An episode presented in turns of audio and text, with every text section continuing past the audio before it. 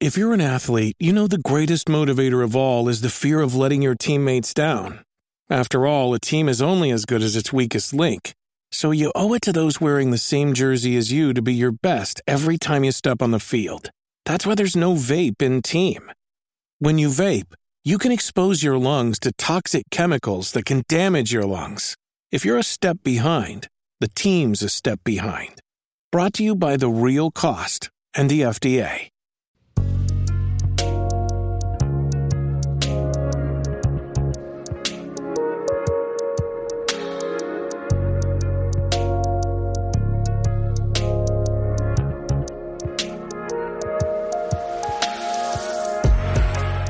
Hey everybody, welcome back to Games with Bill. I do hope that you are having a fantastic day. I know I am. This is episode 693. I'm recording this on July 19th, live over at nerdnest.tv or youtube.com/nerdnest. We've got a lot of stuff to cover, but before we do, I just want to thank everybody for being here for the live show. I really do appreciate you guys coming to hang out with me. Especially on absolutely zero notice. If you haven't already subscribed to the YouTube channel, please do turn on alerts. That way you get alerted when I go live to record one of these shows. And if you go there and you're like, I want to watch the video version. The video version is for members only. So after the live show is over, only members get to watch the video version of the show.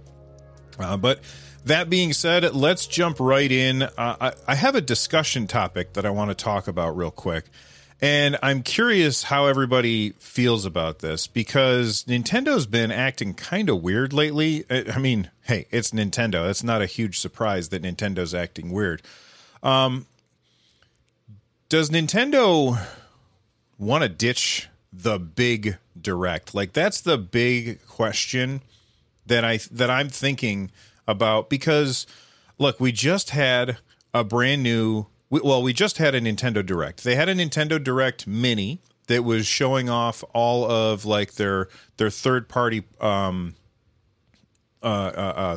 showcase of games that are coming to the Nintendo Switch, and then they had another Nintendo Direct that was for I can't remember, not Kingdom Hearts. What's the Fire Emblem? The Fire Emblem Warriors game that's coming. So then we had, or no, it was Xenoblade Chronicles 3. I apologize.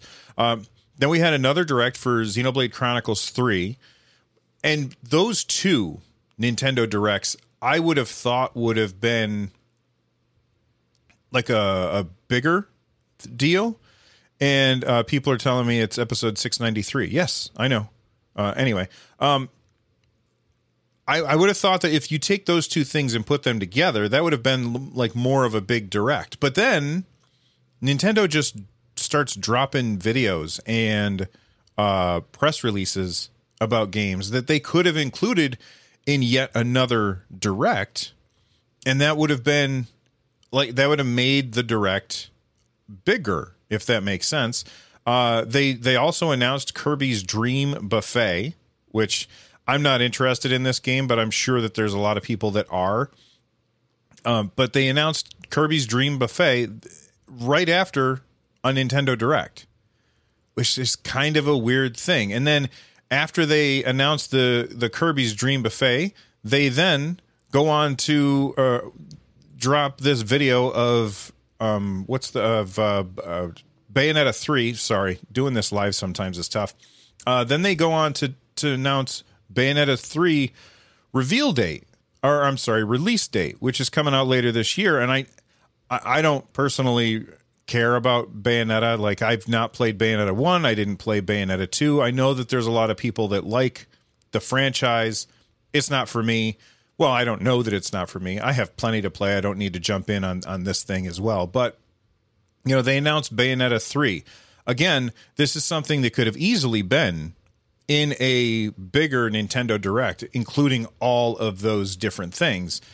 Yet Nintendo is slowly dropping these things out over time.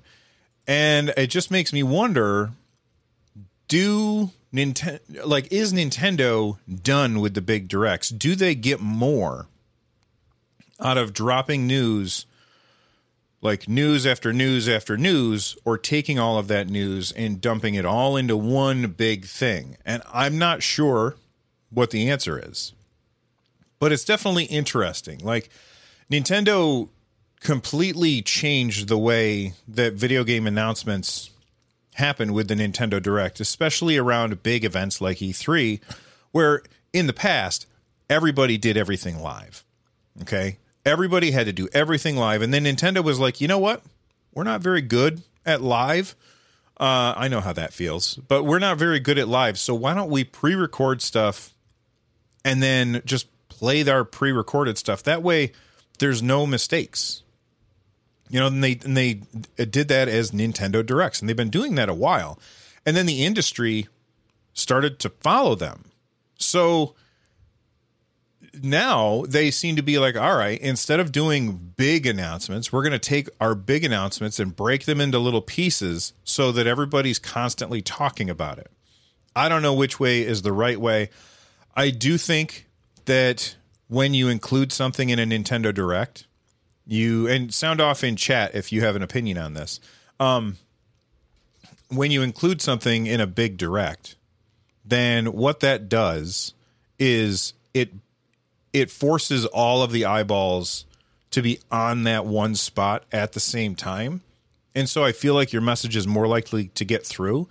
Whereas something like this, the Kirby's, I forget what the name of the game is already, Kirby's Dream Buffet, you would be forgiven if you didn't know about that. Like, if that slipped under your radar, you might not really realize that game came out. But if it was included in a Nintendo Direct, you probably would have seen it. Athen Immortal in chat says, Nintendo was a trailblazer in leaving E3, which up to that point had been one of the main ways to get your game info into mainstream press. They just decided to go their own way. Yeah, and P. Cray says, really the only info or the only news I want to hear is a new, more powerful Switch. I understand it's still playable, but so much is being sacrificed now to get it running. And I do agree with that. I think that the Nintendo Switch is a little bit long in the tooth, and that's why there's some games that we're just not going to see on that system. Now bring the arcade experience home, because your vision is our vision. ColecoVision. All right, moving on to a game that just came out. I believe it came out today, and it's funny because I went looking for the video so that I could put it on the on screen while I was talking, so the live viewers would have something other than this hideous face to look at. And it says right on this, it says Stray is coming to PS5 in 2021. Well, we're now in July of 2022, the game is finally here. The reviews are pretty decent from what I understand. I have not picked it up yet. I'm going to be playing this game. It looks really, really fun. I love the world. I love the setting. I love the idea of playing this cool stealth game where you play as a cat in a world filled with humanoid robots with TV screens for faces. This game looks awesome. It came out today. If you are a member of the PlayStation Plus Premium, I still hate their naming conventions, then this game is included with your subscription. I don't have PS Plus, and I don't know that I want to invest in PS Plus for me right now. I will probably pick this up on Steam Deck. I was going to pick this up on PlayStation, but then when I found out that, well, actually, I might play it on PlayStation for no other reason than if I, like, it's $20, and that would be, if I get PS Plus, my brain is starting to see, like, how I can save money. I don't think I want to think about that right while I'm recording a show. I haven't made my decision yet where I'm going to play this, but it looks awesome. Can't wait to play it. I saw that they have merch out there, so you can actually, like, buy a backpack for your cat. I have two cats, if you guys didn't know. Their names are Marvel and DC. They have worn collars like for about 5 minutes, and then they get the collars off. We've never been able to get them to just wear their collars. So I'm not going to be getting a backpack for my cat, but hey, whatever. That's okay. Aligo01 says PS5 plus PS Plus Premium plus Chaikai on Steam Deck. Oh, right. Yeah, they have the ability to stream to your Steam Deck from your PlayStation, which I have not tried that yet. But anyway, I think Stray looks fantastic, and it came out today. But that's not the only game that came out today. Another game, well, it's not a game that came out today. It's DLC that came out today, and that is Forza Horizon 5 is releasing their Hot Wheels stuff today. And I got the email and I loaded up my Xbox and I was like, okay, I'm gonna pick this up. And it said there's three options. There's one that includes two DLCs. There's another one that just includes the Hot Wheels stuff. And then there's one that includes both of those for $40. And I'm sorry if I hit the mic just then. I'm trying to make the decision about whether or not I just get the Hot Wheels stuff or if I get the more expensive one, because just the Hot Wheels stuff is $17, which is not very expensive at all, especially as somebody who, you know, grew up in the 80s, had Hot Wheels, had the orange tracks that you clipped to your furniture and sent your cars down. Like, this has a lot of awesome nostalgia for me, and I definitely want to play this. And so I'm definitely going to be getting the Hot Wheels stuff, but I'm trying to decide if I want to invest in the more expensive version, and I have not made that decision yet. But those two games came out, or those two things were both released today. And here's my question. Oh, and there was another thing that was released, and that was the Halo multiplayer nonsense where you could actually play the campaign with other people, which I tried to play that last night, and it was kind of a horrible experience trying to just update the, like, you had to go into the Xbox store, you had to download Xbox Insider Hub, then you had to join the Halo Insider Hub, and then you had to download the Halo Insider program, which then would not update until I rebooted my Xbox a couple of times. That was a horrible experience. Microsoft really just needs to streamline that in some way. But all of those things are all coming out at the same time. And it's I don't know what to play. Like, and I want to know what you guys are going to be playing. Yes, Justin Lindholm is saying that they're playing the Halo co-op campaign. Joel Mead says it's an insider preview. That's why it's not the actual co-op release. And yes, I understand that, but that needs to be simpler. Like, that was a very involved process. And maybe if you spend all your time on Xbox, that makes sense.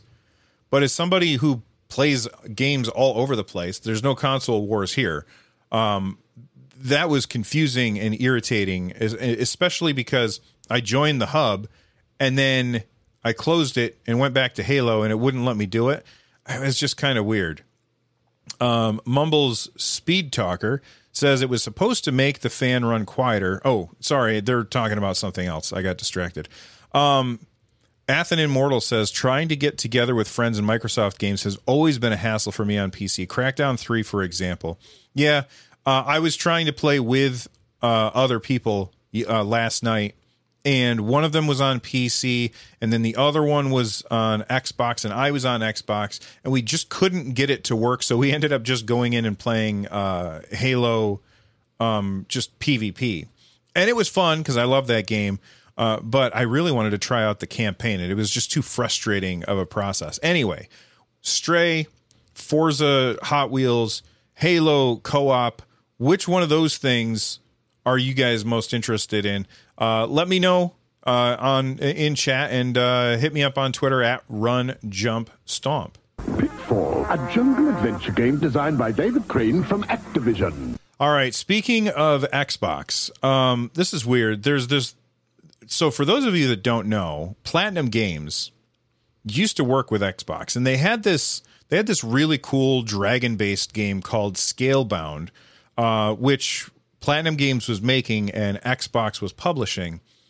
And then for some reason, Xbox said, you know what, we're going to put the kibosh on this. This game looked really cool, okay? But Microsoft said, we're shutting that down. And that game never came to fruition, which was too bad. This is very interesting, though. Platinum Games hasn't worked with Microsoft in a while. And apparently, Platinum Games has approached Xbox to publish its next game. Now, if you don't know what games Platinum Games makes, they make games like Bayonetta, right? Platinum Games makes Bayonetta. And it got me thinking, I wonder if, and this is rumor stuff, okay? It's not necessarily fact. I wonder if Platinum Games, you know, we were talking about the Nintendo Switch being a little long in the tooth these days. I wonder if they're running into issues like Bayonetta 3 took a really long time to make. Now, part of that could have been because of shutdown and the pandemic, but it could have also been because they're trying to get the Nintendo Switch to do things that is really hard to do because it's so far behind, you know, all of the other platforms. And it might be that Platinum Games is like, all right, we love working with the Nintendo. We like having games on Switch. But this is so much more work. If we go to a different platform where it's going to be easier for us to make our games, well, then that's a very interesting thing. And so you might be like, well, why would they go to Microsoft? What I have seen, and maybe I'm wrong about this, but what I've seen is of all of the platform holders, Microsoft seems to be the one that is the most hands-off and is just like, here's your money, make the game, and we're going to keep our hands out of your stuff. And they're more, I think they're more likely than anybody else to say, and we can also, you can also publish this game on other platforms that are not Xbox. And I think that that is for a third-party dev looking for funding. Looking for a publisher, that's actually a fairly, not lucrative, that's not the word that I'm looking for, attractive deal. I could be wrong about that, but that's just how I feel about it. And I'm not a huge Platinum Games fan. Not that I think that their stuff isn't good or anything. I just don't play very many of their games, unless there's games that they make that I'm not thinking of. I do think that, if I'm remembering correctly, they do a lot of work for Nintendo, like, on the side. But, like, I'm just not a Bayonetta guy. Anyway, Platinum Games, working with Microsoft, do we see Scalebound come back at some point? I mean, it is possible. We've seen games get revived or brought back from the dead in the past, and that's always interesting. Anyway, speaking of Microsoft, Microsoft is apparently...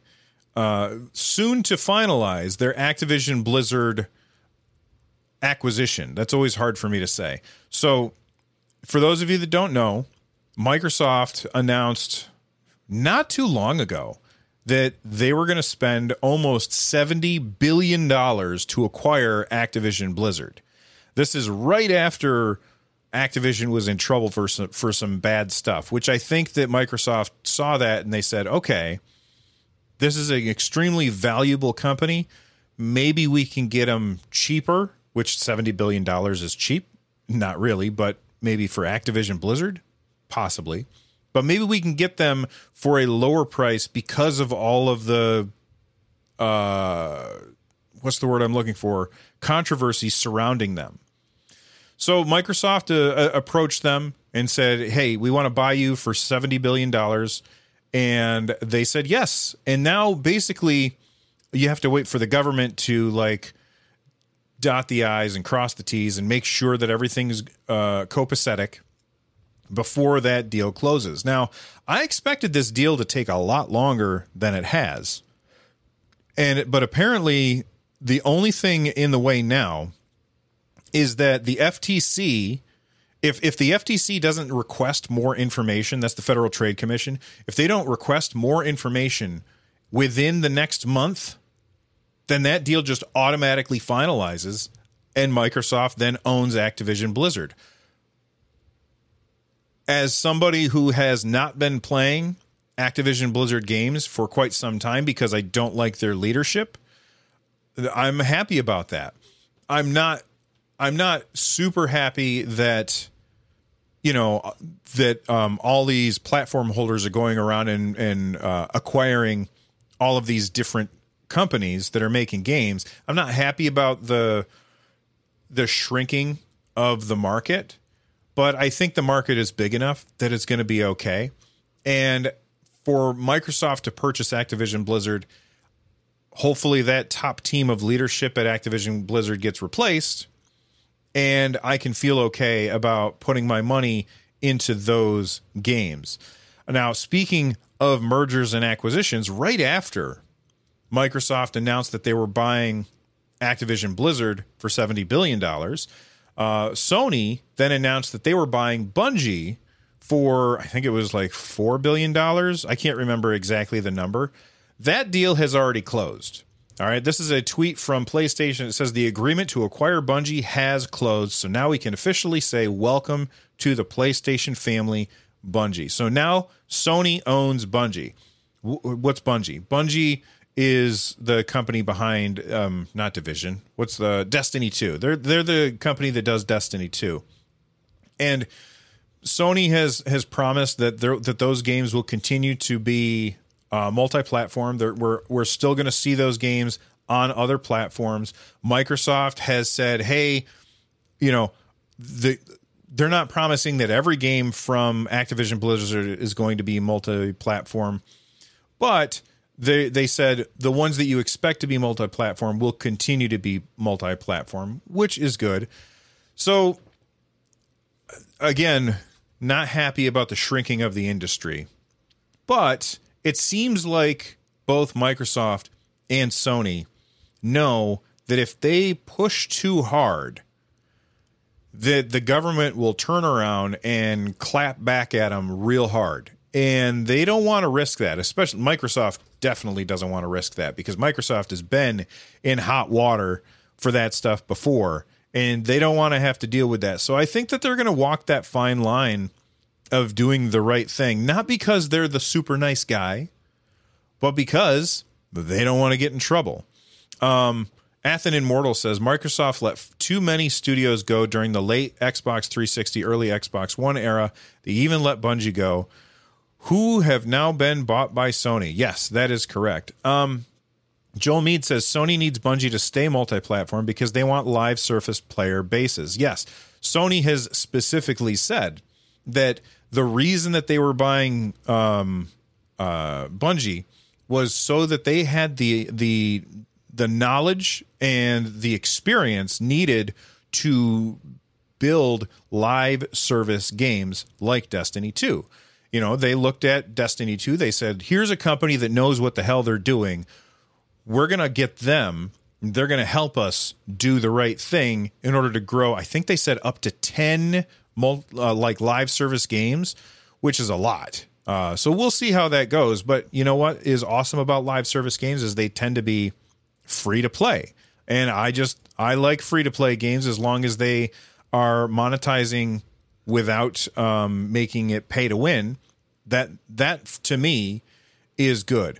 Now, speaking of free to play games, let's move on and talk about another free to play game. Tunnel Runner from CBS Electronics, where the excitement never ends. I'm not trapped. I'm not trapped. And Tunnel Runner is not that free-to-play game. The free-to-play game is Multiverses. It's targeting an open beta for July 26th. If you don't know what this is, it is Warner Brothers owned properties, Smash Brothers, essentially. And this game looks really cool. Good, that's muted. This game looks really cool. I've seen people play it, and I've seen like people talk about how the game plays, and they're like, it's actually really good. It's another Smash clone, of which there are many. Like there's the Nickelodeon Smash clone. There's Brawlhalla. Brawlhalla, I believe, is free to play. The Nickelodeon Smash clone is not free to play. This one is free to play. So I'm definitely going to be trying this out. And from what I hear, it's really good, and it plays slightly different than Smash, but it's definitely a Smash clone. It's got characters like Shaggy, Finn, and Jake, and Batman, and Wonder Woman, and Superman, and who's the He's a giant robot from the 1980s cartoon. I'm looking at him right now. Steel something. I can't remember his name. It's got Taz and Bugs Bunny. The characters that Warner Brothers owns, like they have a deep roster of games that they can of IP that they can include in this game. I think that this game looks fun. I can't wait to play it. What's today? Today's the 19th. So we're looking like 10 days away from the beta. Cobra in chat is asking, what will my character be? I don't know. Iron Giant is the character that I was trying to think of. Thank you, Mumbles. I don't know which character is the one that I'm going to try out. I'll probably try a bunch of them. I really want to see how the monetization works, because I'm assuming that you can't have every character unlocked when you start playing. If it were up to me, here's what I would do. I would have X number of characters be free every week. So we'll say 10 characters are free all the time, but those 10 characters change each week. So this week, the free characters are Shaggy, Superman, Batman, Wonder Woman, Finn, and Jake, and like 4 others, right?